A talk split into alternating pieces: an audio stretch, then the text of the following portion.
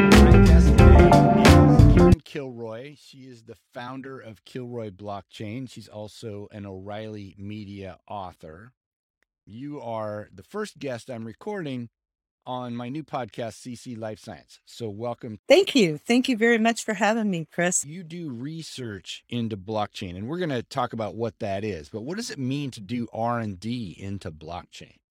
Well, we've done a lot of different prototypes. Um, we build uh, workflow systems out of uh, software like Node.js type tools. So it's all web based, cloud based uh, workflow, multi user workflow systems. And then we integrate blockchain in with those at certain touch points where it makes sense.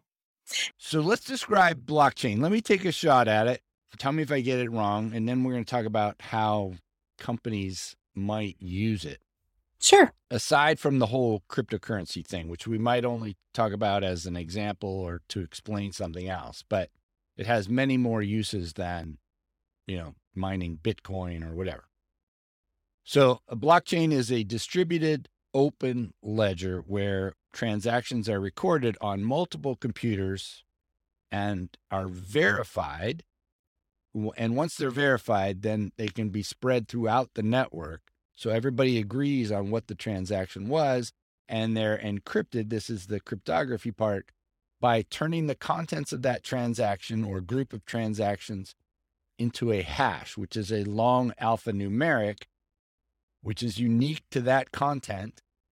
And you can't re engineer the content from the hash. So if anybody changes the content in that block, which is added to the ledger, the hash changes and everything beyond it changes. So you know that it has been tampered with, which is really the point.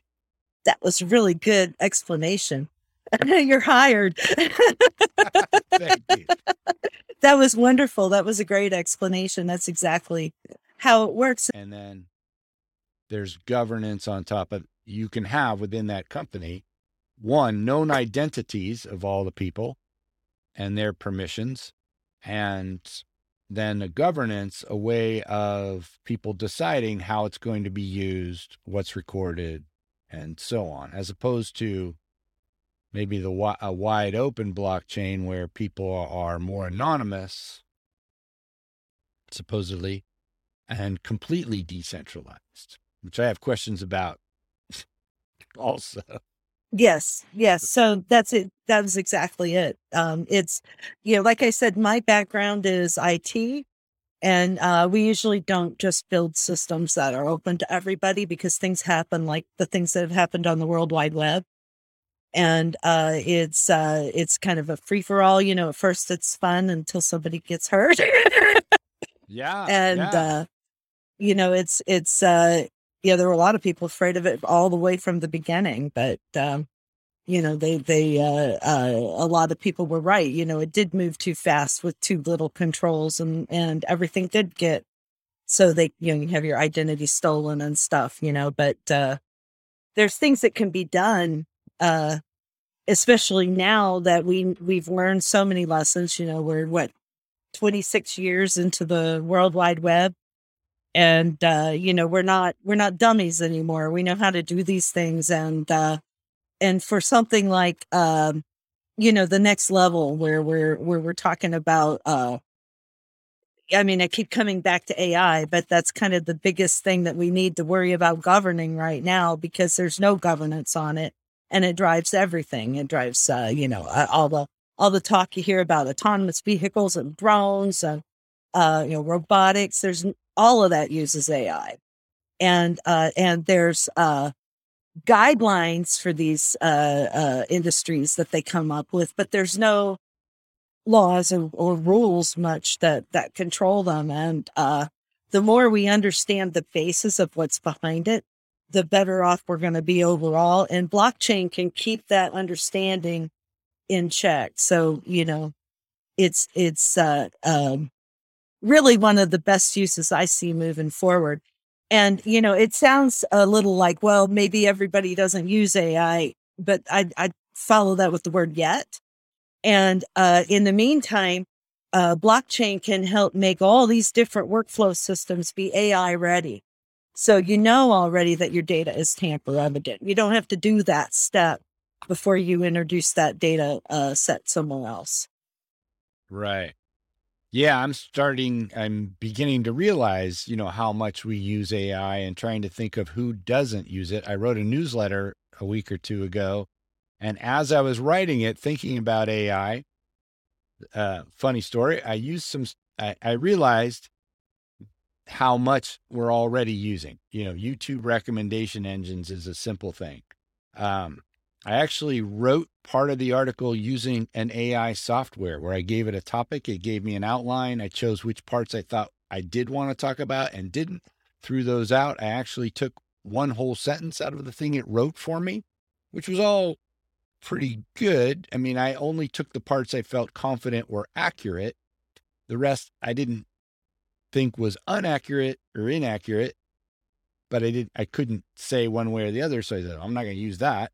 But there's a risk there, right? I could have just published what it gave me. Oh yeah, it's and a then, big risk.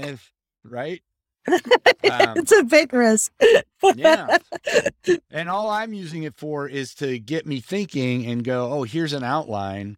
Here's topics I do want to talk about. Then I'll write what I want. And it didn't sound like me. It was perfectly good. Yeah. Didn't sound like you. Stunningly good grammar and everything, but I go, that's not how I would say it. So, um, so it was helpful to just get me going.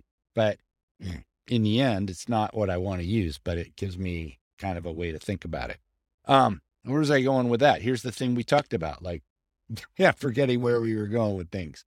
Um, and how much we all use AI. And so, um, you know, a lot of people are excited about blockchain. They think it's the future of the world. And then, you know, I'm looking at it right now from my novice perspective as I can see in your cases, you know, very specific cases that are usable right now and valuable and other cases that are dangerous right? I'm learning about people whose crypto wallets are being emptied because they didn't know they engaged with a smart contract that said, give me all your money, basically. Oh my gosh. And, um, which isn't to say that there won't be okay uses on the bigger scale, but I don't know yet. I'm comp- I I tend to believe things will sort out eventually, but not without some pain, right?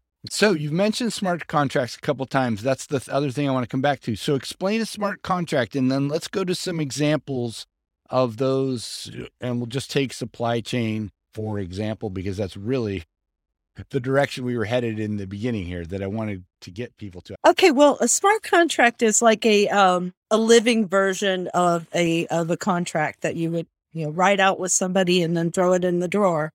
And uh, the difference is, is there's actually going to be um, uh, things that happen or don't happen based on the the things that are written in that contract. And um, you could there's a few different levels when you're talking about blockchain uh, and workflow systems. There's the there's the actual level of actually committing uh, a uh, committing a block to the chain and a consensus that goes around and, and a smart contract associated with that. And that's kind of not the level that I'm talking about. I'm talking about the higher level of the workflow abstraction. Uh, that's what I personally specialize in. And, and that's what we would see if we were uh, using a smart contract. So for instance, um, let's say, um, let's say for instance, we are uh, working on a, um, Let's just do something really simple. You're developing some marketing pieces for me, and uh, and I'm going to pay you when they're finished. And we've decided ahead of time exactly how that works. Um, you know, what happens if you don't finish because I don't get back to you? You know, all those little conditions, things that can happen are all in that smart contract. And then we then we do this workflow through a system, right? And it keeps it knows what our contract is and so it won't let certain things happen, like payment to be made to you, unless I have, uh, uh, you know, unless I've approved it. But, you know, maybe there's conditions in there saying you get partial payment if I drug my feet for 14 days or, you know, something like that. So you know, all those types of things can be built in and, and they can be integrated with uh, systems. So maybe you know, we're big companies instead of, of smaller companies. And maybe it's a purchase order system that will automatically kick out your, uh, your payment once all the conditions have been met. Right. So you can imagine in supply chain, for example, automated payments when things show up, automated requests or orders that are made when inventories get to a certain point. Maybe that already happens in some other system. Um, but things like um, validating supply in the supply chain. So you had an example, I think, in your article of honey. I don't think a lot oh, of yeah. people know how what a big business counterfeiting honey is. Counterfeiting right. is a big business overall. And that's another great application for blockchain. I'm glad you brought up the honey. Um, there's something called a crypto anchor that you can uh, you can record on the blockchain at the beginning of the uh, life cycle of of shipment. And in something like honey, you can actually go in with a microscope and and take a a, a, uh, a scientific image of what that honey is and and record it on blockchain. And then the person who receives the honey and accepts it and decides to sell it as whatever brand of honey it is um, they can take that same test and make sure that that crypto anchor matches up with what's on the blockchain. It's really pretty amazing. And and blockchain again you know you could do that with a database but what blockchain does is makes it tamper evident and it also makes it so multiple people have a uh, a copy of what's going on. So one person couldn't change one database because there's multiple copies of the information. Yeah, that's a key point of the distributed ledger. Is like once everything's been agreed to, then you can't just change one one entry. Um, mm-hmm. Fun fact for people who don't know, um, I learned this when I worked for Thermo Fisher Scientific. They make these super high end mass spectrometers, and um, honey is often counterfeited with high fructose corn syrup. But the way plants like corn make sugar and the way flowers and bees make sugar are different, and they can tell the difference in the carbon, the way the carbon atoms are in the in the sugar that you get and so they that's how they track counterfeit honey but apparently it's a you know, it gets diluted and diluted and so on over time. And, you know, I'm not a big honey consumer, but for people who grow and make honey, it's a big deal. Yeah. So you could you could track exactly where that honey came from. You could also add uh, IoT sensors along the way to make sure that the honey had been kept at the proper climate for the entire shipment if that was a, a factor that mattered. Yeah. Oh, yeah. That's another thing in the life science and the pharma industry. Mm-hmm. Cold chain is a big part of it. So you, having those sensors be hooked into a blockchain um, rather than something else where you have to read out manually at the end, was this thing cold through its entire shipment? You know, yeah, make that simpler to know that. And what happens if it isn't? See, then there's your smart contract in place. Right. You know, what happens if it isn't? Yeah, so we talked a little bit about smart contracts. Um, we talked about you know, counterfeit honey, for example, but let's talk about compliance, for example. In your article was you were talking about how you know companies make contracts and they get stuck in a drawer and then people do business the way they do business. And from a compliance point of view, I was just talking to Tom Fox on my other podcast. You there's a risk there that you know people can break rules and get in big trouble without being aware of it and by putting your smart contracts into the blockchain things happen automatically so you minimize that risk right yeah and and i thought that would be a really good application uh a really good way for governmental agencies to start to interact with private enterprise uh, through implementing uh, their policies and and um, and expectations of of businesses on blockchain, uh, I know someone that worked for the Department of Labor, and uh, he told me that the manual for a business like mine to follow is about this thick.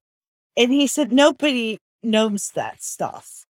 And typically, what they'll do is they'll wait until you mess up and then they'll, you know, give you a, a warning and explain it to you. And if you keep messing up, then they know that you're doing it on purpose. But there's no way uh, that someone could know without a legal team sorting through this and making it into this, you know, what you're even supposed to do in terms of compliance with a lot of different uh, labor issues, for instance.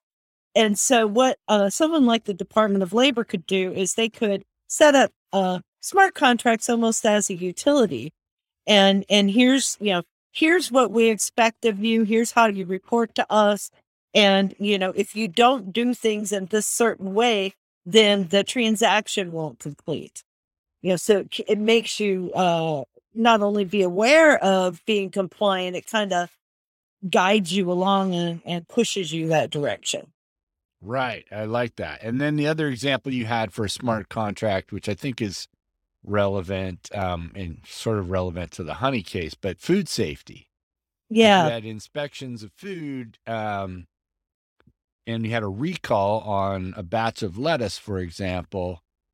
That would make it uh, less expensive for everybody involved because you could identify the exact uh, thing, right? The the source of any contamination, and not everybody would just have to say, "Oh, we got to pull everything" because it could have been us. Yes, and that's actually a real life uh, a use case. Uh, that was done um, with uh, IBM and Walmart uh, in a very uh, well known to the blockchain world, a very known, well known enterprise use case uh, where Walmart had the um, the issue of foodborne um, illness outbreaks that would um, it it would, for instance, in mangoes, right, and and it would take them weeks to try to source where the mango came from that made somebody sick. And so what they would have to do is they just have to throw out everything. And now uh, with with they use blockchain for this. Now they can trace the source of the mangoes within um, a few a day at the most, and so uh, they can um, uh, track everything down and get rid of everything uh, right away. Right. So I can imagine in life science broadly, something like that could be very valuable as well. Yeah, yeah. It keeps it from having to throw, uh, you know, the good stuff out with the bad stuff. So I'm curious about the mechanics of in the supply chain, for example, how many people and what does it look like when whatever product you're talking about is moving from the producer to a transporter to a recipient and probably gets touched by several other people I'm not even aware of.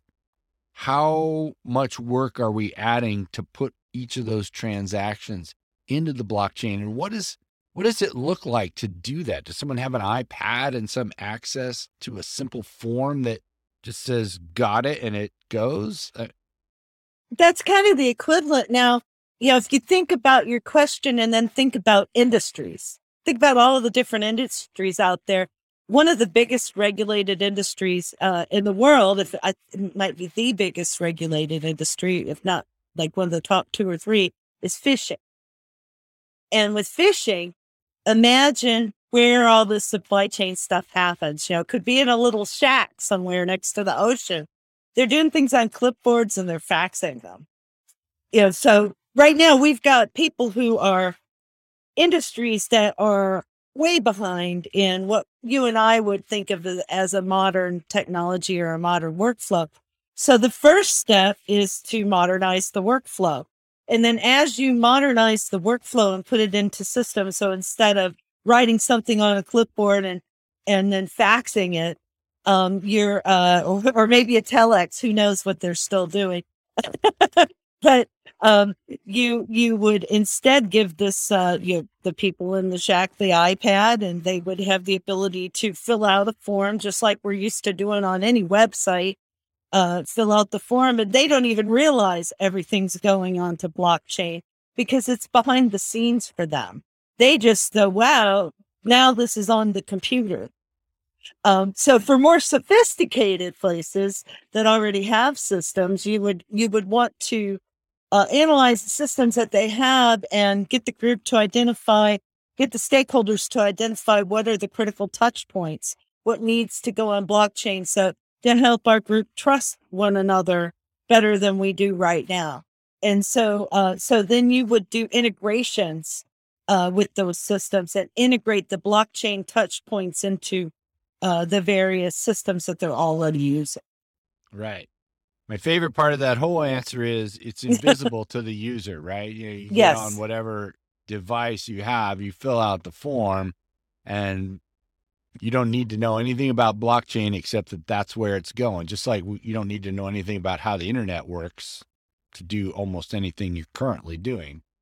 Yes. You. So that's nice. So, um, talk a little bit. I mean, this is sort of um, kind of a key selling point of blockchain and all the things around it. Is this idea of decentralization because the data exists in multiple places. Hmm In your article on O'Reilly Media, um, you talked about siloed organizations or different partnerships have this tendency to want to own and kind of protect their data. And yet it can be an advantage if people were more open about sharing their data. So talk about that a little bit. Well, data is power, and data is also money now. You know, Right. data is king. Uh, you know, even these these apps where you know you see people riding scooters around. You know, what in the world are they thinking? Well, it's the data. You know, everything is all about data. So you know, going way back, you have siloed data and departments that won't talk to each other, and departments that won't work to each other because work with each other because that takes away their power and there's no new advantage to it. Uh, so what you can do uh, with uh, blockchain systems is you can you can anonymize the data in such a way where you can share it with the larger group for the greater good without giving away all your secrets. Okay. Do you have an example of that? Help me picture what that looks like, even within a company. Um, somebody says, Sure. Uh, let's say, uh, you know, in the case of the uh, the foodborne uh, illness outbreak, uh, there might be a need to recall immediately a whole bunch of of, of stuff, and maybe uh, the the uh, company that had the outbreak doesn't want everybody to know where who its suppliers are. But they want them to know that this is going on and you need to check your own and here's our quantities and here's what's happening. Here's the trends. And they can make it so uh so those other involved stakeholders can see that information without knowing their company secrets got it. Yeah. Think that that makes sense. So you can figure out like, okay, this is the these are the packages of lettuce you need to take care of, but we don't need to tell you everything about, you know, where we get all our lettuce from, you know, for competitive reasons, for example. yeah it's like here's what you need to know here's how you can prove it based on the blockchain data and um but we're not going to tell you all the secrets Okay. So within within a corporation deploying blockchain for whatever application, the previous example of being able to share data for whatever reason, the food recall is useful. But the bigger picture of decentralization um, and distributed autonomous organizations isn't what we're talking about here at all, right? No, no, and I don't come from that background and I don't consider myself an expert in that.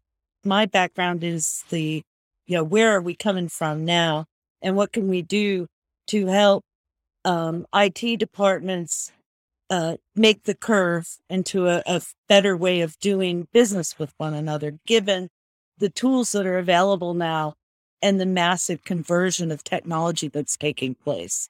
Nice. So we're going to come back to that because that's sort of my last question. But in in your um, article, you also mentioned because we- we've talked now a little bit about smart contracts and workflows. Talk about the cake analogy of ways to implement blockchain on workflows that a company might identify where it could be useful? Um, sure. Like you have um in the cake analogy, and you're referring to uh from my O'Reilly media report called Blockchain as a Service, which by the way is free. Uh if people go on and uh create a trial O'Reilly media account, they can read that one. Uh and uh anyway, the um what I say about uh blockchain is that there's there's different ways that you can do it. Like you can you can build everything from the ground up yourself and uh, you can get uh, like something like hyperledger fabric with ethereum and you can use those things for free and you can start to build your project and anybody can do it. And uh and in that case you're going to need to do all your own upgrades you're going to need to watch for security holes. Um, there's really a lot of of work. I kind of compare it to you know, for engineers out there, it's it's comparable to setting up an email server. There's a lot of maintenance, and you're going to have to maintain it forever, and you're going to have to learn what you're doing, and uh, and so that's like uh, what I would call like baking a cake from scratch, where you've you've rounded up all your ingredients, and now here you go.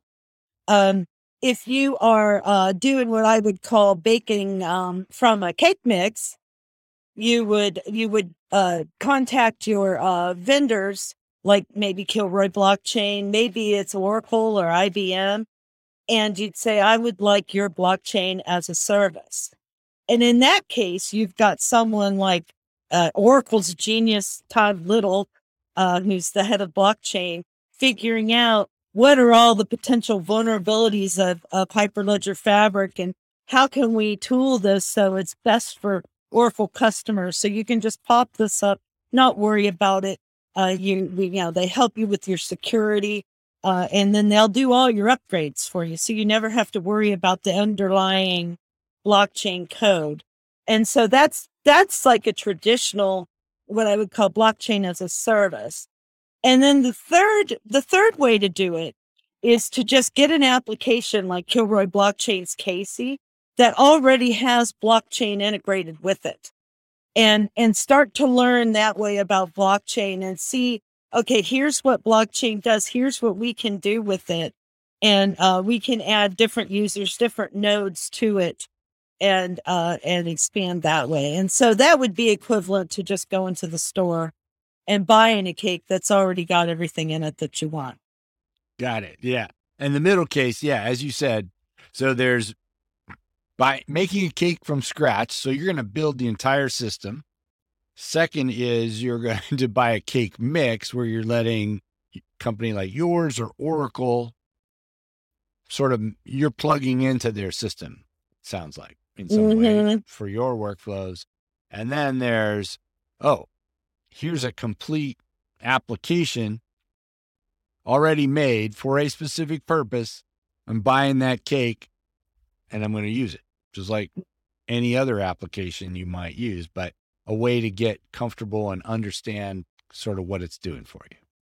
And that cake you're buying, it may may be a really big fancy cake. It may have all kinds of layers like IBM Food Trust, where you're you're not just uh and there's a lot of those types of organizations. It's like you're you're not just getting software, you're joining a network.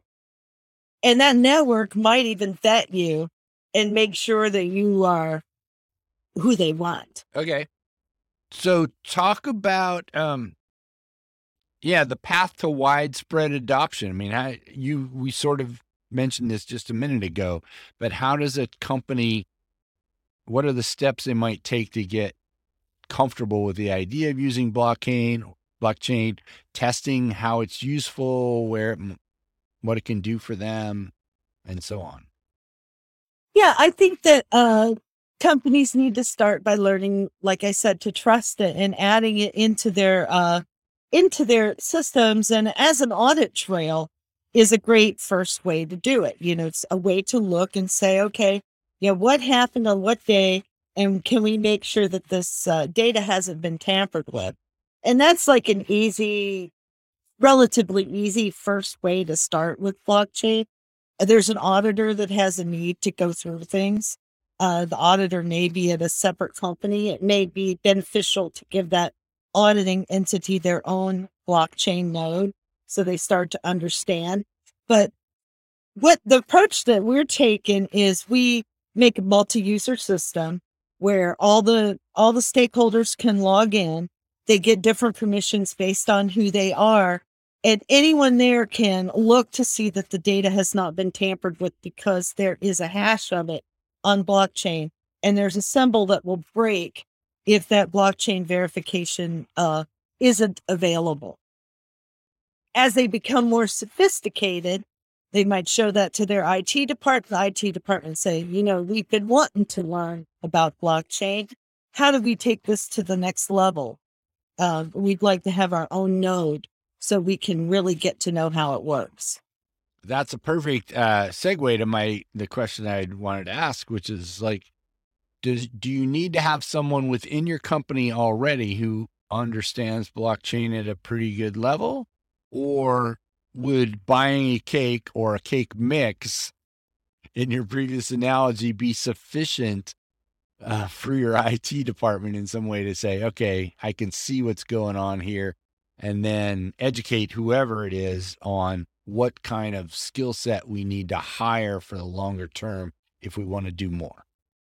Yeah, that's I I would say buying the buying the cake mix would be you know which is uh, either buying software like Casey or joining a network that uh, is an enterprise level blockchain network that does some purpose that you want.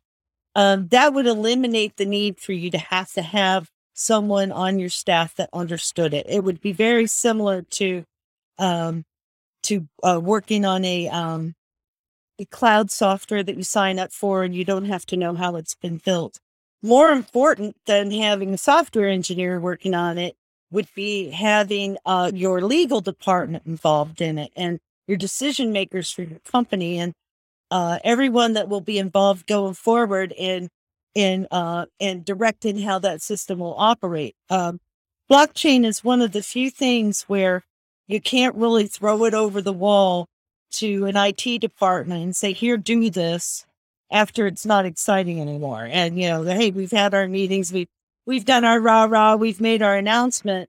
It, that's when it starts with blockchain, not when you can throw it over as a maintenance item because uh, IT folks are not going to have any idea what to do about smart contracts and things like that. They might not even know who to tell if they see a problem. And so it's it's uh, something that you're once you commit to it, you start, you need to start building the group and say, okay, you legal department, what's your benefit? Auditing group, what's your benefit? And start to bring all your stakeholders in. And, and that's why we think it's a good idea to give everybody a login and let them start to learn because they're who's going to tell you how this is going to work best. Got it. And backing up to the sort of the cake mix scenario where I'm buying into a service, or I guess maybe it's even the cake, and I'm getting on a network. That doesn't mean that all my data is visible to everybody else on the network, right? Or is it? No, not unless that's the way the system is architected. Uh, and those types of things are going to be um, should be made note made known to you when you join the group yeah, there, here's how this works. Here's what we did when we put this in. Yes, so and so can see it. Here's how we make decisions moving forward. Here's how our governance for the system is going to work. Here's your role in that governance. So you should be 100% comfortable when you join a blockchain network that your data is is private or or is only shared with who it's supposed to be shared with. Um, in the case of something like Casey, uh, we set up your own instance. Your data is completely private. Hyperledger Fabric isn't a, a public blockchain, and that's what we primarily use. Uh, the the the ones that I've mentioned that I'm the most familiar with are like Oracle blockchain, IBM blockchain, and those are both based on on Hyperledger Fabric, and they're also permissioned. Uh, you don't leave it open to everybody unless that's what you're trying to do. Right. So those are applications, for example, but you know, my company gets an instance of those. So that's the first level permission is are you part of this? And then within that company, you guys can look at this, you guys can look at that. Some things everybody can look at, something like that. So it's hmm got it. That was very helpful. Thank you so much for talking to me. Okay, sure. You're welcome.